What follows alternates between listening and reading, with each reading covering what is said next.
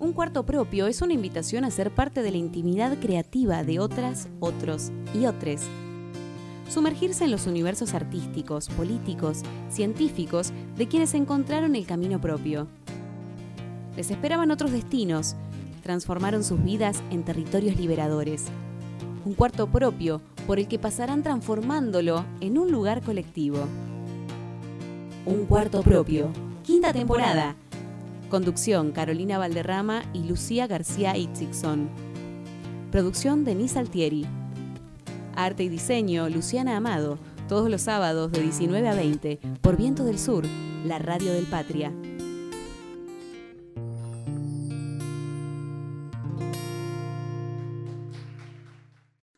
Pesca en la tarde invernal. Permisos no da la edad de remontar las aguas y pescar peces brillantes en el río del idioma, los que quedaron atrás, arcaísmos de la infancia. Allí va, aletas de oro, rozarlos con la mano y dejarlos escapar. Río del no retorno. La voz, sí, tiene permiso para volver atrás, si disuelve las palabras y es anzuelo el corazón. Mira cómo pesca. No, las redes están vacías, pero el brillo y las escamas ocupan su lugar. La voz canta, no le importa qué comerá mañana. Diana Vélez.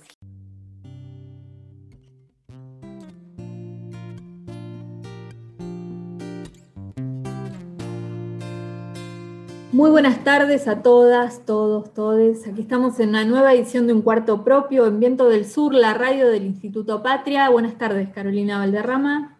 Hola, Lucia García. Y hoy nos visita Julieta Lazo, cantante, actriz, eh, tanguera. Bueno, ya nos contará cómo son esos, esos caminos. Eh, lo que sí es sin duda alguien que estremece desde los escenarios. ¿No, Carolina? No sé si a vos te pasó, yo la pude ver ahí con la Fernández Fierro cuando era la voz de, la orquesta típica Fernández Fierro. Y bueno, es, era el tango hasta la médula, ¿eh? Bienvenida, Julieta. Muchas gracias, gracias por la invitación y por la presentación. Es que sos, muy poderosa, muy potente en el escenario. ¿Te, das cuenta, lo registrás o sos así siempre y también en el escenario? Bueno, gracias. Em, mm, eh, sí registro que, genera una comunicación, em, sí, un poco, em, un poco lo busco, Así que me alegro que, que, se vea. ¿Tiene que ver con el caudal de tu voz? ¿Tiene que ver con una actitud? ¿A qué lo atribuís? Em, no, no creo que tenga que ver con el caudal de la voz. Creo que, bueno, un poco el subirse a un escenario es como ocupar ese rol de, generar comunicación con, el espectador. Y, y, eso depende, uf, bueno, depende de... Que se genere una comunicación no es algo que sea fácil. Generalmente no lo es. Y bueno, desde el escenario hay algunas herramientas que no creo que tengan que ver con la técnica, em, ni, con, ni con el virtuosismo de, de, tu herramienta, sino con, no sé, con con generar un encuentro, con darle un abrazo al otro, supongo que con ponerse, ser vulnerable. Eh, y, bueno, esa, es la única forma de comunicarse, creo. Con algo del orden de la entrega, ¿no? Sí, claro, de la entrega. en el escenario. Sí, total, de la entrega. de la entrega. De todas maneras, yo leí por ahí en algunas otras entrevistas eh, que, mm, bueno, primero que vos vienes de la actuación desde muy pequeña, ¿no? O sea, de estudiar teatro, digamos, ¿no? sí, en realidad. Perdón, perdón. No digo, desde muy pequeña. empecé estudiando teatro desde los nueve años, desde, desde, que, desde que tengo uso de razón que, que, que me gustaba la actuación y, y, y me desarrollé como actriz como hasta los 18 y ahí, bueno, no tuve una buena experiencia, finalmente me sentí un poco frustrada, recuerdo, y, y algo que nunca había imaginado, que era que iba a cantar, que iba a terminar siendo cantora. Eh, bueno, sucedió un poco así como de repente y un poco me salvó la vida. Eh, va, qué sé yo, sí pude. Y, acá estamos, pasaron muchos años. Pero, Pero por eso en el... la herramienta de la interpretación es algo que utilizo. Em, y bueno, no, no, me considero una cantante así también muy virtuosa ni con un caudal gigante, sino que, que bueno, que bueno, que me concentro en eso, en, en generar comunicación. Pero en ese cruce, digo, continuando con esta una frase que leí también en esa entrevista, que vos decías que, bueno, en este cruce, tal vez azaroso, tal vez no, ¿no? Después, después contanos de esa, anécdota de cómo, cómo comenzaste a cantar, pero, pero vos en, en esa entrevista decías que cantar tango a vos te fascina o te gusta mucho porque te hace latir el cuerpo, ¿no? Digo, cómo cruzar ahí también esas, el canto, ¿no? Comunicarlo en el escenario. Sí, bueno, un poco que canto así con el cuerpo, porque siento que la interpretación es algo que uso un montón. Y, y bueno, y, además por la personalidad, así, un poco pasional. Eh, y, bueno, y el, y el, tango apareció cuando la última, las últimas obras en las que trabajé había que cantar, yo cantaba, pero cantaba como, bueno, para el teatro. Entonces, en esa obra tenía que cantar mucho y el director de, musical era Alejandro Balvis, que es un gran compositor y cantor uruguayo. Y, y bueno, él un poco me, me dijo, tenés que cantar. me llevaron, me, me acompañó una milonga, una milonga donde había músicos como consagrados en el género que trabajaban de eso. Y entonces bueno, probé y, de repente se, dio que a la semana siguiente, eh, bueno, había un director llamado Julián Peralta que me llevó a grabar en un estudio profesional con una orquesta. Eh, después aparecieron los muchachos del cuarteto La Púa, guitarristas tremendos de tango que acompañaban a Lidia Borda, a las grandes cantantes y, y, bueno, y empezaron a trabajar conmigo y todo eso fue muy, fue muy rápido, fue como algo que, que no esperaba que no me había pasado con el teatro. Y, y ahí me puse a estudiar sin parar y bueno, así pasaron 10 años ya. Müzik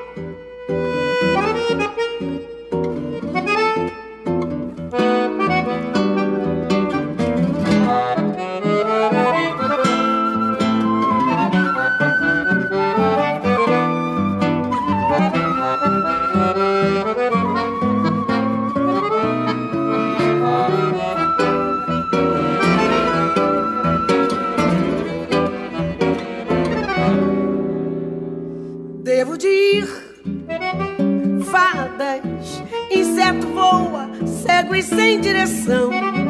Eu bem te vi, ai nada. Ou fada, borboleta, ou fada, canção. As ilusões fardas, a fada com varinha virei com Rabo de pipa, olho de vidro, pra suportar uma costela de Adão. Devo de ir, fadas inseto voa, cego e sem direção. Eu bem te vi, ai nada. Ou fada, borboleta, ou fada canção. As ilusões fartas, a fada com varinha virei com dom. Rabo de pipa, olho de vidro, pra suportar uma costela de Adão. Um toque de sonhar sozinho Maryland.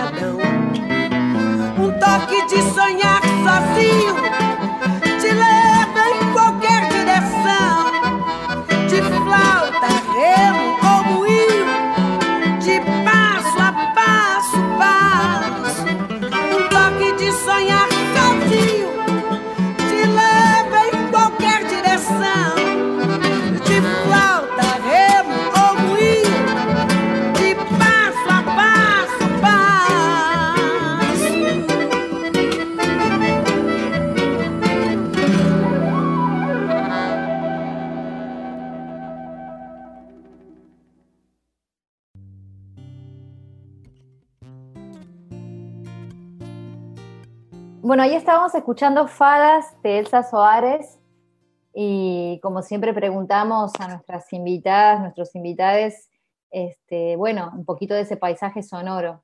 Así que entonces, Julieta, ¿por qué, por qué esta elección? Bueno, en realidad es una de mis cantantes favoritas, Elsa Suárez. Eh, y bueno, tiene 90 años, es increíble. Eh, hace poco tuve la suerte de que vino a cantar a Buenos Aires y la fui a conocer porque me volví loca. sí, la fui a saludar al camarín y fue el show más impresionante que haya visto. Eh, así al, punto del llanto. Eh, así que no, es una de- las, de las cantantes que más escucho últimamente. Tenés referencias como de esas edades también, ¿no? Tenés como mujeres cantoras, algunas, ¿no? De, que tienen una trayectoria tipo larguísima, ¿no? Sí, sí, sí, me gustan muchas. Pero bueno, ella, ella es contemporánea. Después hay un montón que no están. Pero Elsa Suárez es contemporánea, está viva y todavía se la, se la- se la puede escuchar y ver en vivo. Es impresionante. Y Julieta, pensaba mm, eh, este camino hacia el tango, ¿no? Que, bueno, se- ser argentina y el tango tiene algo como que te convoca o que te conmueve, pero a la vez es un género muy machista. Eh, ¿cómo, ¿Cómo lidias con eso? Y bueno, lidié muchísimo porque, eh, bueno, porque todo el tiempo era trabajar con hombres y mm, viajar con hombres, giras y giras. Eh, la verdad que lo- li- lidié con eso como pude, a veces mejor, a veces peor, pero eh, todo este tiempo nuevo en donde estamos cambiando tanto, yo inclusive, completamente inclu- incluida en eso, eh, para mí eh, es muy sanador. eh, eh, conocí, conocí un montón de músicas y músicas que, que no conocía, eh, por, bueno, no lo puedo entender, me enoja muchísimo, digo, ¿cómo puede ser que no, no nos conocíamos, estábamos ahí? Y, y bueno, y que ahora eso que cambió totalmente mi panorama de encuentros musicales, de relaciones. eh, así que bueno, pero bueno, en su momento lo lidié, tengo muchas anécdotas, pero no, nada, nada para, para contar, digamos. Sí, lidié con eso un poco. Por ahí nada que salga, digamos, de las cosas que nos han pasado un montón, pero ahora con tal vez eh, esa posibilidad de decir, puedo armar, podemos armar, somos muchas ahí armando cosas este, nuevas, ¿no? Que no- impensadas, tal vez. Increíble igual no, no conocerlas antes, o sea, me da como decir, wow, mirá qué, qué loco, ¿no? Pero bueno, así era. eh, y, y yo formo parte de eso, así que todo el tiempo estoy haciéndome preguntas, digo, no, mirá cómo, o sea, deconstruyéndome, como se dice, al tiempo que, que el resto de la sociedad, porque, porque bueno, no voy porque bueno, porque así estamos formados todos, ¿no? Entonces, pero mucho alivio de los cambios que estamos presenciando, protagonizando también. Cambió mucho. Y igual hay que decir que el tango no es más machista que el rock, pero ni, ni ahí, y que el folclore. O sea que, o sea, es, es igual que todo. ¿Y cuál, qué tango, qué, qué, sí, qué canción de tango te, vos decís, bueno, es como la que más te moviliza, la que más te atraviesa, la que más te gusta cantar? Eh, me gusta cantar mucho uno que se llama Suerte Loca. Eh, sí, eh, no, no es muy famoso. Y bueno, y después, sí, por supuesto, yo entré al tango con la Fierro, entonces no es que yo viví el tango más milonguero, o sea, igual sí hay machismo, había machismo y todo, pero, pero no, em, no ese tango y, siempre cantábamos temas nuevos, eh, como composiciones nuevas, entonces canto tangos de la, de la vieja época, pero con la Fierro no había temáticas machistas en las canciones, digamos, eso no, no ocurría. Y ahora también yo trato de, cantar canciones de compositores contemporáneos y, y, bueno, nada, igual cada tanto me canto uno de esos tangos y me río y no, me parece grave, ¿no? Claro, se hace como una intervención en un punto también, ¿no? Para, y pero sí, en los grupos donde los grupos que arme, que si yo, si ya no existe, no, no existe para mí pensar que sean todos hombres. Una locura. Y la verdad la paso bien, me encanta. ¿Cuál sería como la formación tipo ideal en el, no sé si ideal en términos de, de inalcanzables, sino ideal en decir, bueno, hoy podés, tener todos los recursos para armar algo que armarías? Y estoy, no, bueno, yo tengo, eh, trabajo con una banda de músicas y somos tres mujeres y tres varones. Y, y, bueno, igual nada, como que no sé nada, está lleno de músicas increíbles, músicas, no, no, no puedo estar en una orquesta que sean todos hombres, ¿qué onda? Ya es como que te choca la retina. Y en la actuación, Julieta, ¿qué es lo que hiciste? Eh, en realidad yo trabajaba en un grupo de teatro medio antropológico, si se quiere, eh, se llamaba Grupo Teatro Libre eh, y lo dirigía un director que se llamaba Omar Pacheco. Y bueno, no, era una, una, persona muy, mm, muy copada. Así que, pero bueno, no, hay que echar las culpas. Yo estaba ahí, participé unos años, pero fue algo como que me dejó un sabor amargo. y bueno, y después me costó como entrar en ese camino y ahí, no sé, apareció mágicamente la música. Sí, ahora sin entrar en detalle, fue, un momento duro en ese momento para las personas que estaban estudiando en, esa, en ese lugar. Sí, no, pero, pero también, pero también, ¿no? De alguna manera catalizó algunas otras cosas de esas preguntas que, de cosas que naturalizábamos, así que, que apareció entonces la canción. Por suerte. Y, y, ahora sí estoy volviendo a animarme a actuar eh, en un proyecto con un director que admiro mucho que se llama Toto Castiñeiras. y bueno, y, con un elenco que está hermoso. Así que, pero bueno, es todo con mucho, con mucho nervio y alegría también, me da mucha alegría. Estamos ensayando. ¿Teatro qué es? ¿Cine, teatro, tele? Teatro, teatro y es una, obra... Una obra de teatro independiente. ¿Pero escrita colectivamente o con autor, autora? No, no, escrita por Totó Castiñeiras, el director. Sí. Bien. Y se puede saber sin spoilear, ¿eh? ¿Por dónde va? Es sobre un mito misionero sobre el pombero. Y mm, bueno, y está Mariano Torre, Charo López, eh, bueno, un montón de, no me voy a acordar todos los nombres, pero está en proceso, en proceso. Pero me tiene muy contenta y supongo que, que bueno. ¿Y los ensayos son virtuales o son presenciales? Eran presenciales y ahora son virtuales. ¿Y cómo es ensayar teatro virtual? No, bueno, tuvimos encuentros más con el texto. Ahora veremos si nos podemos acomodar. Hasta hemos pensado en ir a la plaza fue dura esta semana, la verdad. pero bueno, es así, está todo complicado.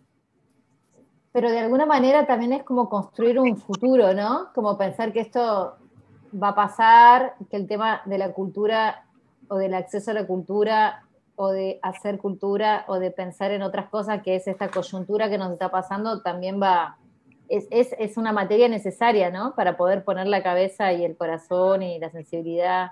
Digo, que estén ensayando personas pensando que en algún momento va a ser de otra manera, ¿no? Es construir también esa, esas afectaciones más amorosas, ¿no? Sí, la verdad es que va a haber que ayornarse porque, porque bueno, va a haber que acomodarse a un mundo que me parece que va cambiando, va cambiando mucho y, nuestro sector eh, va a tener que, supongo vamos a tener que adaptarnos a muchísimas cosas, que ya nos estuvimos adaptando, pero cada vez más. Igual, eh, no digo todo esto, pero me resulta como angustiante el, tema y, y bueno, nada, ¿qué va a ser? Es así.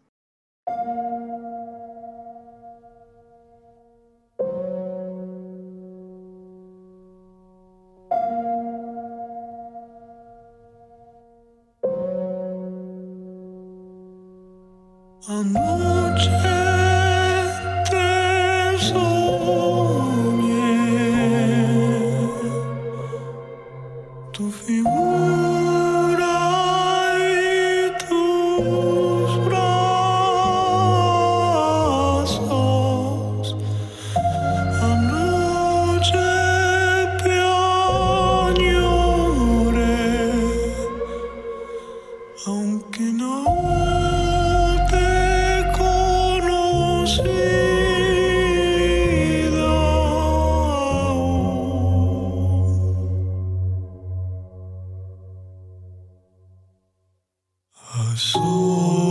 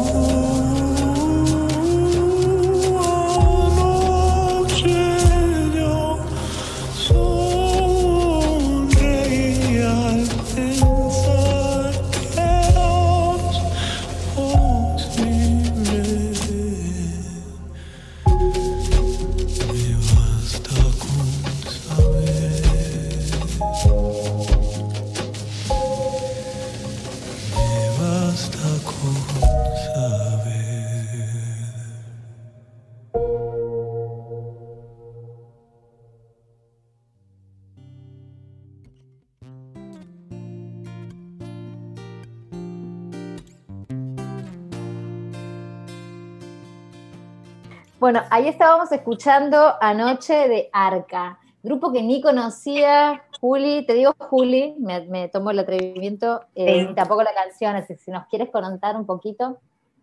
Em, Arca es una, Alejandra es una, mm, una artista venezolana que mm, me interesa mucho y mm, tuve el, placer de conocer en, Londres. Muy moderna. Eh, bueno, no, no, no, no, tengo mucha teoría para explicarlo, pero me parece algo re interesante no solo escuchar cosas tan modernas. Eh, y con Arca eh, tengo, tengo bastante fascinación. Ya lo que está haciendo al final es muchísimo más extraño, pero esos temas, ese tema es un poco más viejo y para mí es, muy interesante.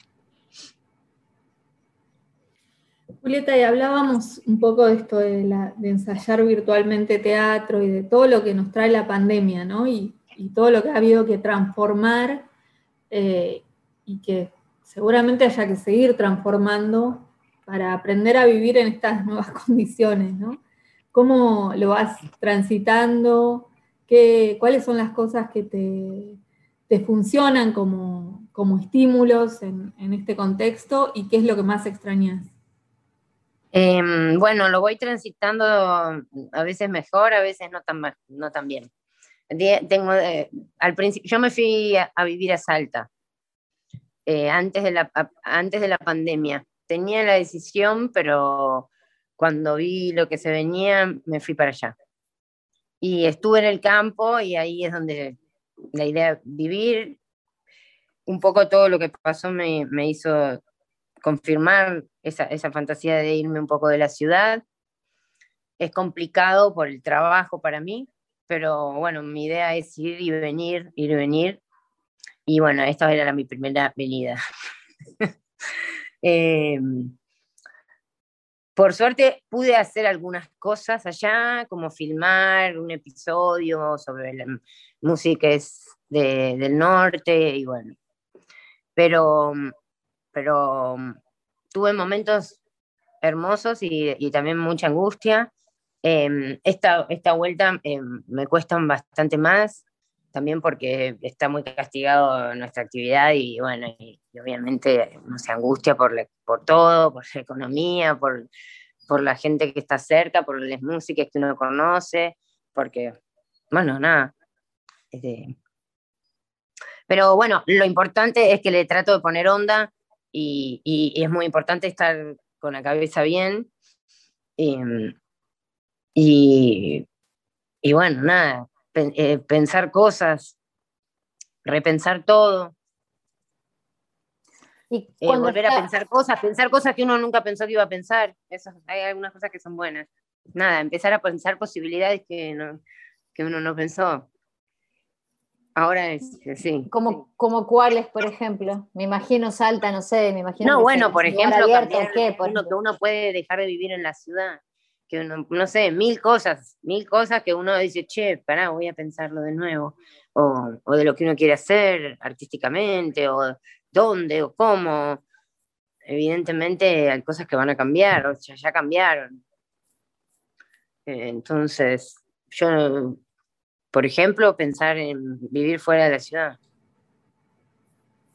Y qué lugar clave el del arte, ¿no? En estos contextos, porque para muchas, muchos, muchas, es como el espacio de, placer, de, desconexión de lo abrumadora que es toda esta situación, eh, de disfrute. No sé, el otro día el, recital este que se liberó de los fundamentalistas del aire acondicionado y, el indio solar y fue una, una fiesta eh, virtual, pero bueno, fue una fiesta al fin compartida, ¿no?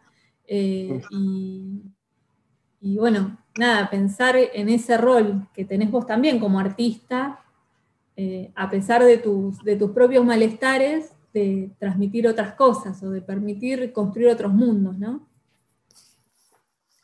Sí, ahí estamos.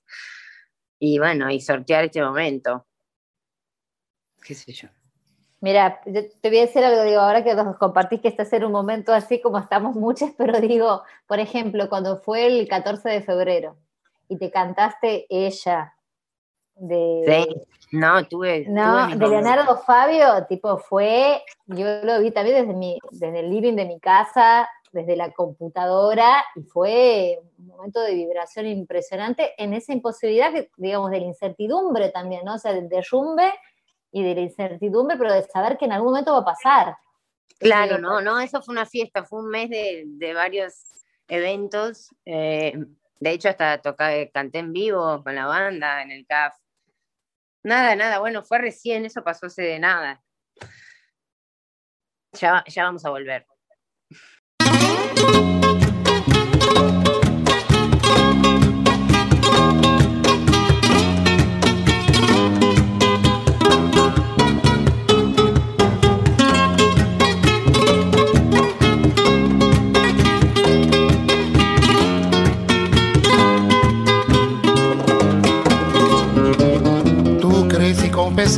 La pasión que hay en mí fue porque yo te amé. La prueba de hombre doy, te puedo perdonar por tu mal proceder. Nunca quise yo creer que fueras tan capaz de hacerme a mí sufrir. Tu mala canallada con otro igual a ti, la tendrás que pagar. Tú crees y confesé, la pasión que hay en mí fue porque yo te amé. La prueba de hombre doy, te puedo perdonar por tu mal proceder. Nunca quise yo creer que fueras tan capaz de hacerme a mí sufrir. Tu mala canallada con otro igual a ti, la tendrás que pagar. ¡Vamos allá! Olga, no me olvides, no pretendas engañarme. Ya te he dicho que soy hombre y te perdono porque te amo. Te resistes sin tener la razón.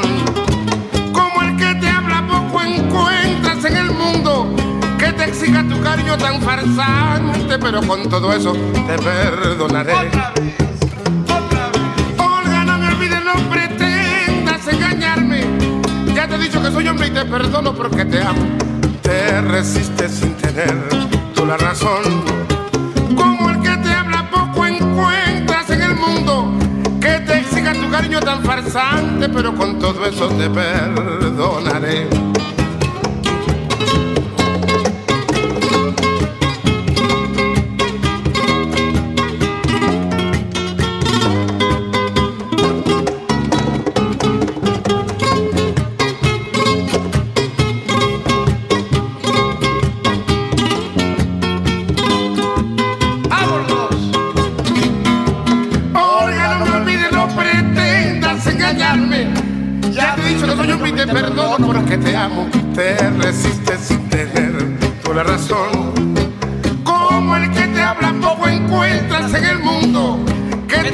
Tu cariño tan farsante, pero con todo eso te perdonaré.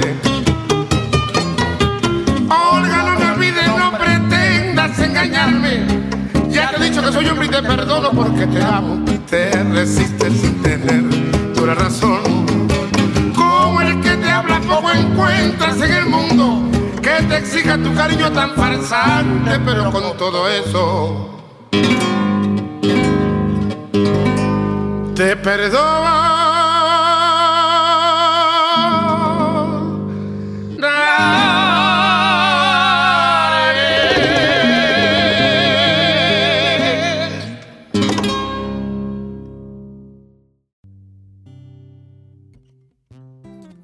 Bueno, ahí estábamos escuchando Olga de Sambo Cabero, cambiamos el ritmo un poco también, un poquito más movido.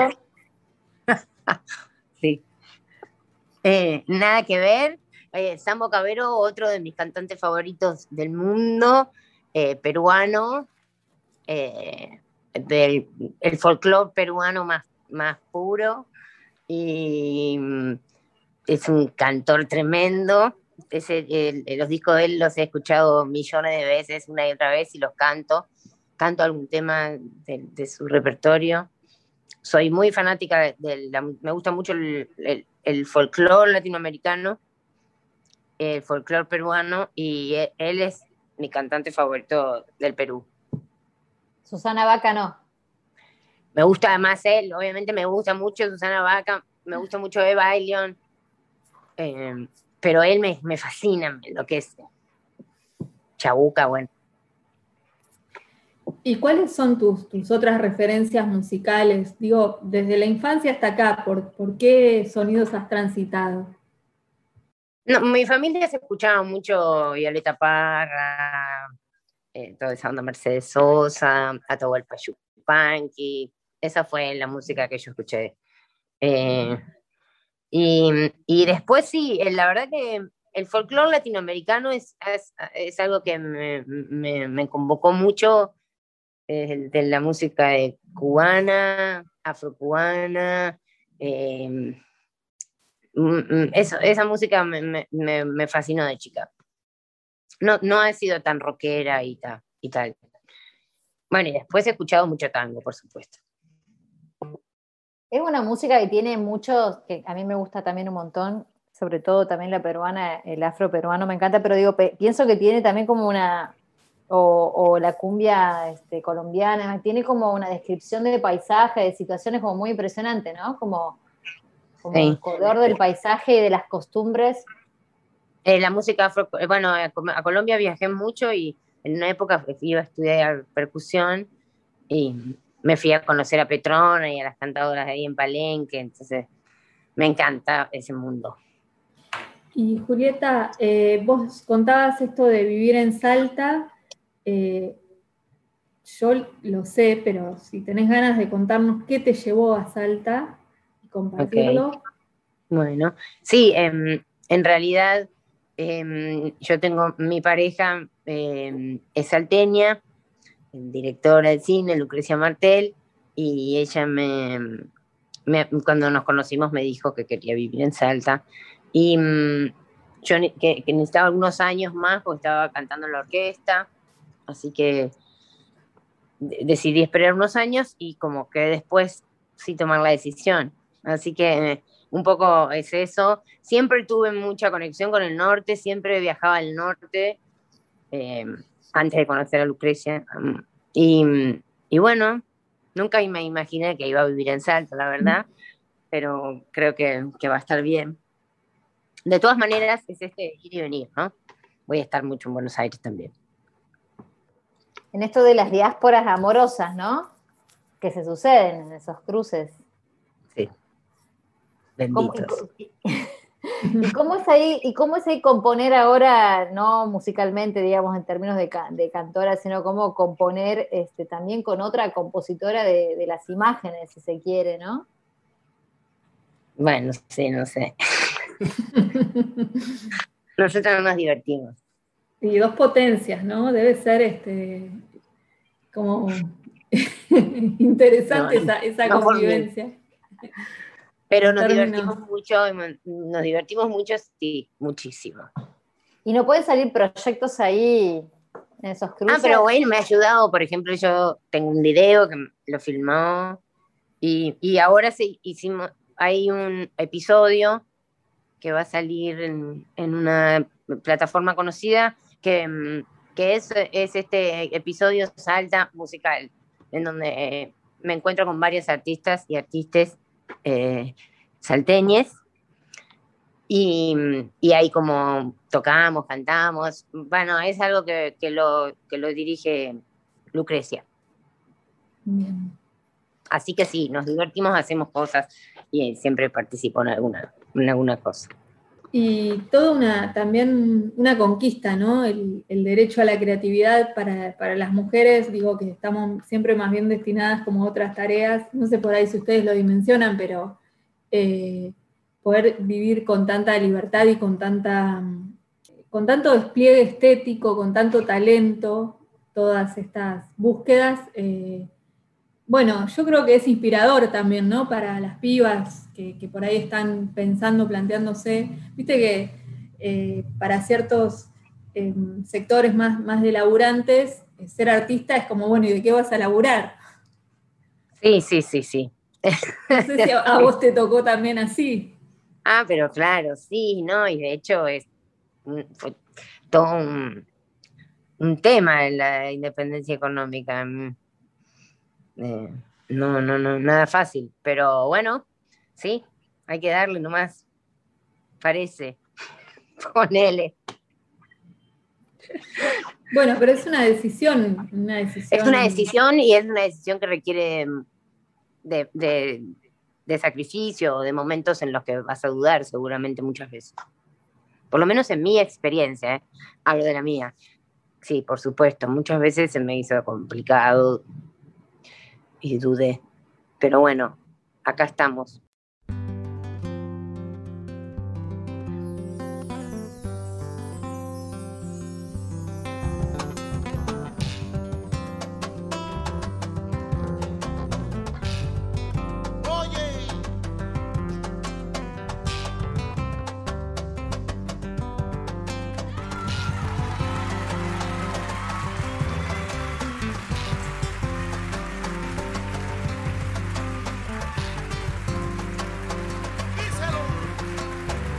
Dentro de un surco abierto vi germinar un lucero de infinita soledad. Y con una canasta le vi regar.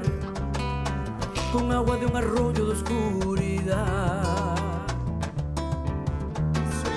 Amalaya la siembra se echó a perder. Y el agua del arroyo se echó a correr. Al lucero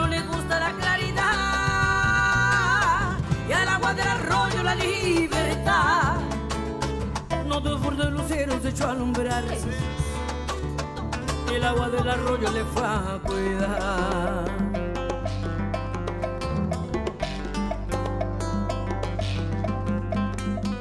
En una hora triste quise cantar y dentro de mi canto quise gritar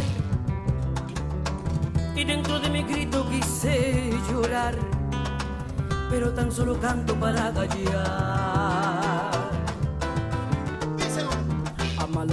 Hora que fui a cantar, Amalaya la hora que fui a gritar. Si gritando se llora para callar y mi vaso sediento no llega al mar. Amalaya la hora que fui a cantar. Amalaya la hora que fui a gritar.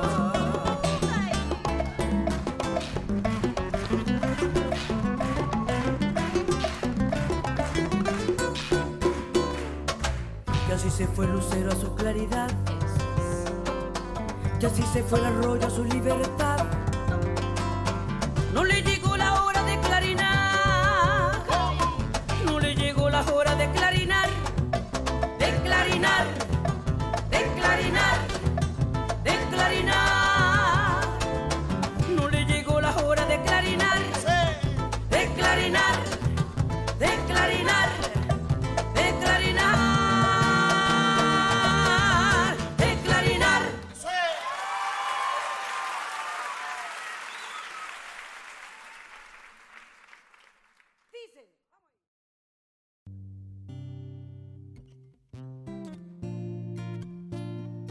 Bueno, ahí estábamos escuchando el surco de Eva Ailon, que recién hace un ratito le habías Justo la nombramos. mencionado. Simón de Chabuca Granda, que no puede más.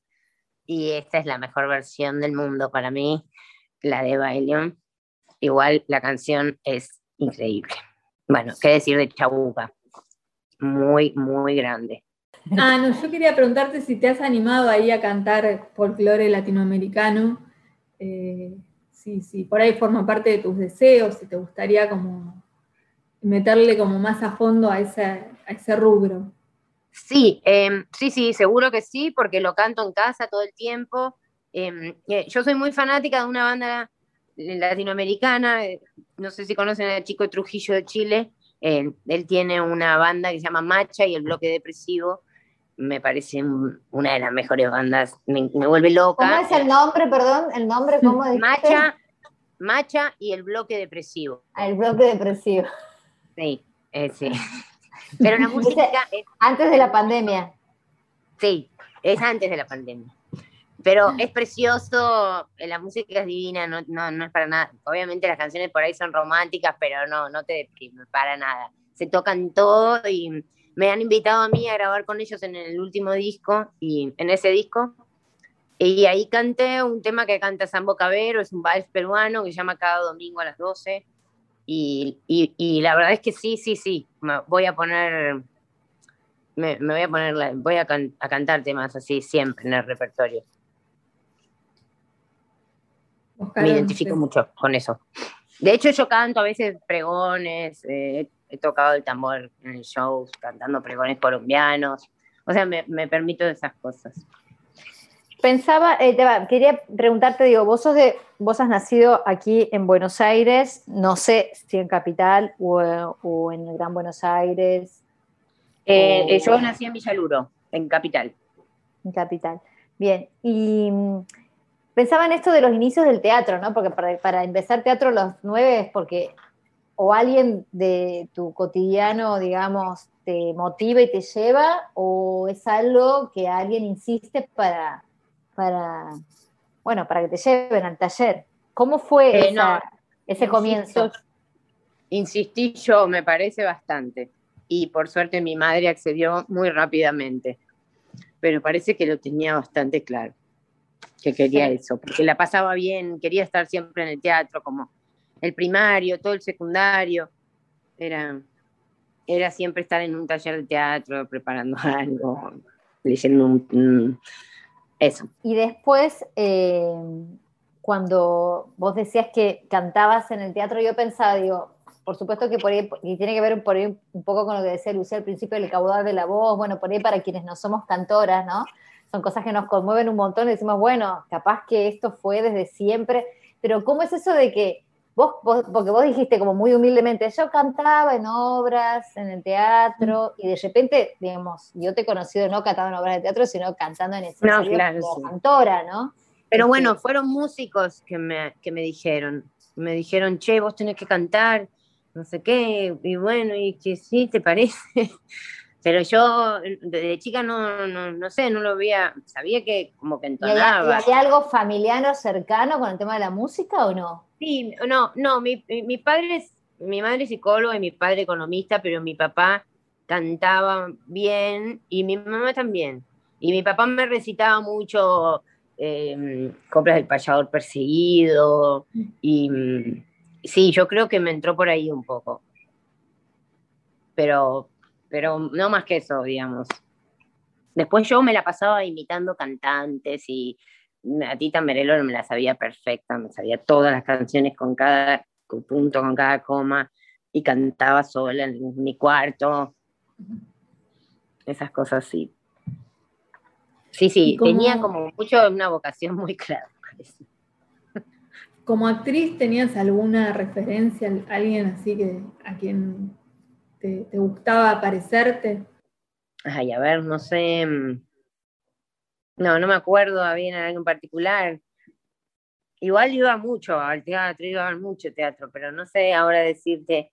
Bueno, Tita Merelo fue la primera que me volvió loca. Cuando era muy chica y entré como una obsesión con Tita Merelo rarísima, porque era realmente chica yo. Y. Mm, no, después tenía locura por Violeta Parra, pero esa no era actriz, era cantante. Y mm, sí, por ahí algunos recitados españoles, Nati Mistral, locuras así, de ese estilo, cualquiera. Em, ahora soy fanática de Ana Magnani. Y has, digamos, y has trabajado de otras cosas, digo, antes de ir a, la, digamos, de actuar y demás, o mientras estudiabas eh, actuación, digamos, vos desde chica, y después hiciste otras cosas, otras no, bueno, para solventarme económicamente trabajaba en modelo vivo eh, mientras estaba en el grupo de teatro. Y después también trabajé de camarera, vendí café, trabajé en un local de anillos de autor, eh, no, de todo. Y ahora, digamos, ¿cuánto tiempo hace que podés vivir de, tu laburo artístico? Bueno, Justo Ahora. Justo ahora que estábamos hablando. No es un tema para tocar Claro. Hace muy, poco, igual estamos diciendo que estamos haciendo una conversación en este programa de radio que está dentro de la coyuntura, obviamente, entonces estamos dejando un testimonio de época de lo que, bueno, lo que nos va atravesando, sobre todo a los artistas, ¿no? En estos sí. No, hace muy poco. Y aparte que, que, es difícil ganar dinero también es que uno también todo el tiempo está poniendo, porque bueno, yo produzco mis discos y entonces eh, generalmente es difícil que la cuenta de... Pero bueno, eh, sí, se, se puede. Parece que se puede.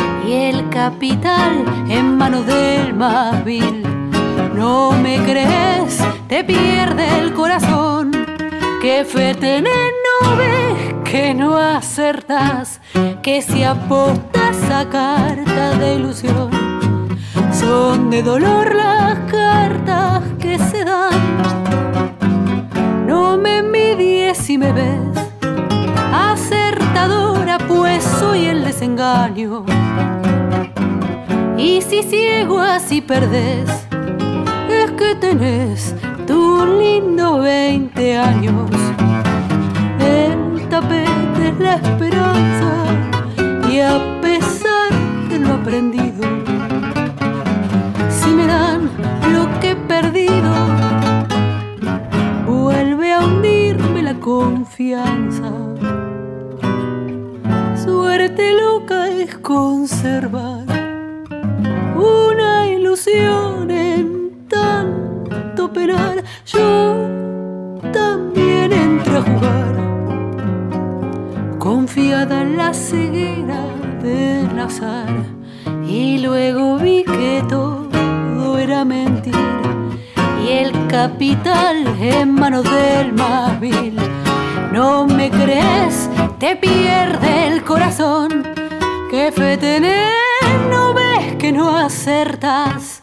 Que si apostas a cartas de ilusión, son de dolor las cartas que se naipe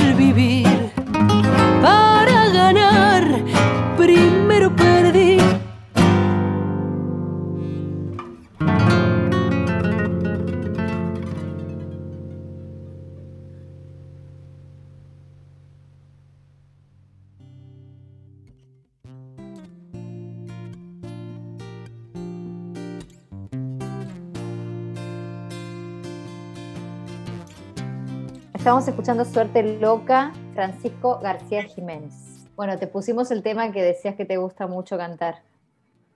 Sí, ese es un tema que da esperanza porque dice que se pierde siempre antes de ganar.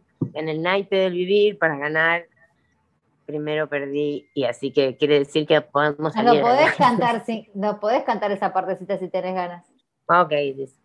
En el naipe del vivir, suelo sortear la carta de la boca y a mi lado oigo decir que fuerte estoy con una suerte loca en el naipe del vivir para ganar primero perdí ahí va Gracias. Hermoso. Te transformás cuando cantas, Julieta. Me dicen, me dicen, muchas veces no me reconocen abajo o arriba. A veces me parezco, a veces me parezco, a veces no. A veces soy muy tímida abajo del escenario y arriba parece que me, me llevo el mundo por delante. Bueno, es la, magia, ¿no? También del escenario. Em, Sí. La, la Ponele. proscénica, como dicen, ¿no? La proscénica. Eso que se, eso que se expande y, y que es lo que llega y conmueve, ¿no? Porque finalmente nos imaginamos no sé, nos imaginamos lo que queremos imaginarnos sobre quienes disfrutamos, digamos, de, alguien que interpreta, y está bueno eso, ¿no? Te permite salir de, de esos lugares. Sí, está bueno, es como que de ahí arriba todo es diferente. Por supuesto, uno también, pero, pero sí. Julieta, em, ¿cómo, llegó el feminismo a tu vida? Si es que te definís feminista, eh, ¿hubo algo, alguna circunstancia, eh, algún acercamiento desde lo político, desde lo artístico, o simplemente sucedió? Bueno, no, eh, la campaña por el aborto legal, la ILE, la cantidad de femicidios y transfemicidios, todo eso me fue convocando cada vez más, cada vez más, y viste cómo es, como entrar en, las redes. Y, y bueno, básicamente es eso. No, no mucho más que eso, que es un montón. Bueno, entonces esto me da pie a hacerte la, última pregunta de nuestro programa, que eh, tiene que ver con esto que decía Virginia Woolf del cuarto propio, ¿no? Ese espacio como propio de las, de las mujeres para, para desplegar sus mundos o sus universos. Y nosotras siempre preguntamos cuál es, en este caso para vos, Julieta Lazo, tu cuarto propio. Metafórico, real, como lo quieras abordar? Supongo que sí es el lugar eh, del arte, es donde yo pongo todo y, donde me encuentro, la, me curo. Sí, es en el arte. Hermoso. Gracias, Julieta. Muchas gracias a ustedes. Eh, Carolina Valderrama, nosotras nos reencontramos el próximo sábado aquí en Viento del Sur, la radio del Instituto Patria, en otra edición de Un Cuarto Propio. Gracias Lucía García Itzilson y a todos quienes acompañan la producción de este programa. Gracias Julieta. Gracias a ustedes. Cambiaste de con un día nos encontraremos en otro carnaval, tendremos suerte si aprendemos que no hay ningún rincón, que no hay ningún atracadero que pueda disolver en su escondite lo que fuimos. El tiempo está después.